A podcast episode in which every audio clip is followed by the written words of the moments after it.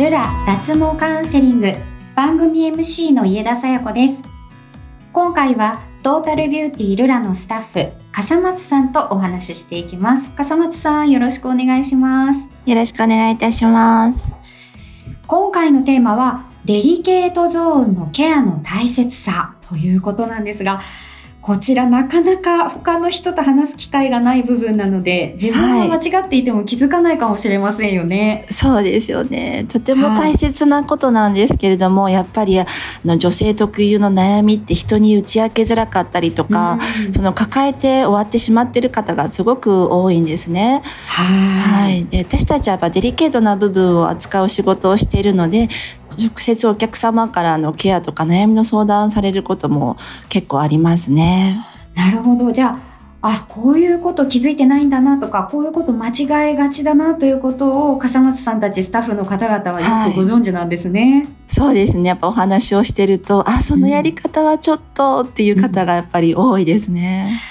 では今日は笠松さんとのお話を聞いていただきながら皆さん自分自身のケアの方法をチェックしていただきたいですね。そうですね。はいはい、では具体的にどんなことをしたらいいのかということからお聞きしていってもいいですか、はい、はい、そうですね。まずこう何から始めたらいいのかっていう質問も多いんですけれども、はい、基本的にはやっぱり洗浄と保湿の2つが大切かなと思います。うん洗浄は皆さんされてるんじゃないかという思いますけれども、保湿というところも大切ですよね。そうですね。はい、まずは洗浄からお聞きしていきましょう。えー、はい、やっぱ洗浄なんですけども、匂いが気になるっていうので、特にあの本当に強いものでしっかり洗えば洗うほど匂いがなくなるんじゃないかなと思って、うん、ゴシゴシ洗ってる方が多いんですけれども、はい、それとはこう全く逆ですね。あそうなんですね。はい。やっぱりこうデリケートゾーンの中は酸性で守られてますので、あの殺菌力の強いボディーソープとかで洗ってしまうと必要なあの常在菌ですね、あの中を守ってくれてる菌とかまであの殺してしまう可能性があるので、はい、なるべくだったらこう弱酸性とか酸性に近い成分のもので優しく洗ってあげるのがいいかなと思います。これはそこまで気を配ってボディーソープを選んでいる方は少ないかもしれないですね。そうですね。できれば、あの、体を洗うボディーソープとデリケートゾーンを洗うソープは別のものを使っていただきたいですね。あそうなんですか。あの、ルラさんもそうですけれども、サロンさんでこう出してるデリケートゾーン専用のものですとか、はいええ、あとは薬局なんかでもたまに見かけますよね。そうですね。見かけるようになりましたね。たくさん。海外とかでは結構主流になってるんですけども、日本ではまだまだそれを教えてあげる方も少ないので、やっぱり同じもので全部体を洗ってしまうっていう方が多いんですけども、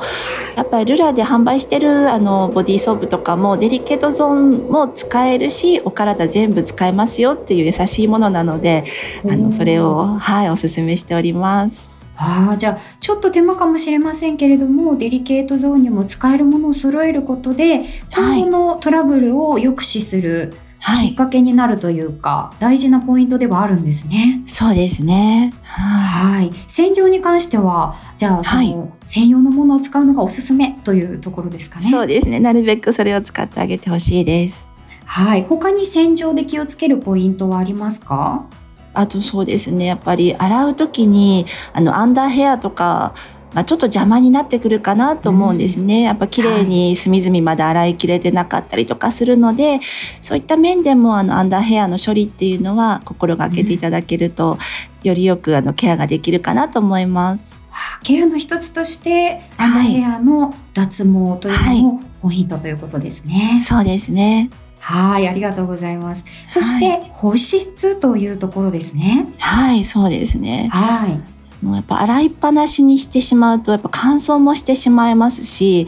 あのやっぱデリケートなところなのでシワができてしまったりとか乾燥でお肌トラブルを招いてしまうのでお風呂から上がったらですねあの専用のオイルとかも今たくさん出てますので、はい、そういったものとかクリームとかで優しくマッサージしながら保湿してあげるといいと思います。あの以前もお聞きしたかと思いますけれども、こうはい顔に使うもの、あまりええ油分が多くないものをデリケートゾーンに使うというのもいいポイントなんですよね。そうですね。はい。うんそうお伺いしていくとやっぱりはい顔にするケアとデリケートゾーンにするケアっていうのはすごくはい共通ポイントが多いですね。そうですね。やっぱりお顔もデリケートな部分ですし、はい。あの、同じような感じで扱っていただけたらいいなと思います。そうですね。あの顔は出ているところなので皆さんすごく気を使われますし大切に優しく優しくって思いますけれども、はい。デリケートゾーンは普段隠れていたりですとかこの程度でいいかと思ってしまいがちですよね。そうなんですよね。なかなか、あの、見えないところは皆さん、あの、ないがしろにしてしまうことが 多いんですけれども、特にそうなんですけど、デリケートゾーンっていうのはやっぱり神経通じて脳とつながってますので、あの、ケアを行えば女性の方は特に精神的にも安定したりとか、ホルモンバランスの正常化にもつながるって言われてますので、大切にしていただきたいです。わかりました。あの、いろいろ細かくお聞きしましたけれども、ちょっと迷ったら、お顔でも大丈夫かなっていうところを考えれば、デリケートゾーンのケアの方法がわかりやすいかもしれないですね。そうですね。はい。はい、わかりました。ありがとうございます。はい。今回は笠松さんにデリケートゾーンのケアの大切さについてお伺いしました。笠松さん、ありがとうございました。ありがとうございました。番組ホームページに質問フォームがありますので、脱毛に関する質問や毛についてのお悩みがあればお気軽にお寄せください。